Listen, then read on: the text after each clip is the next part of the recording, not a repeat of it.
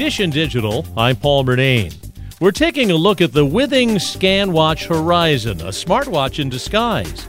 CNET senior editor Lisa Eadicicco did a review. It's kind of a cross between a regular watch and a smartwatch, which makes it great for people who really like the look of a classic diver watch, but do want some smart functionality. But this watch is also really, really big on health tracking. It tracks sleep and also has FDA approved EKG and blood oxygen tracking.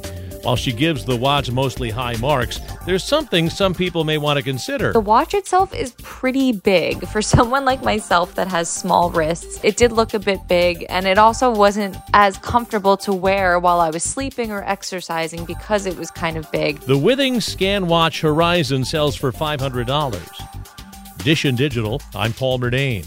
And there's more at WCBS880.com slash Dish and Digital.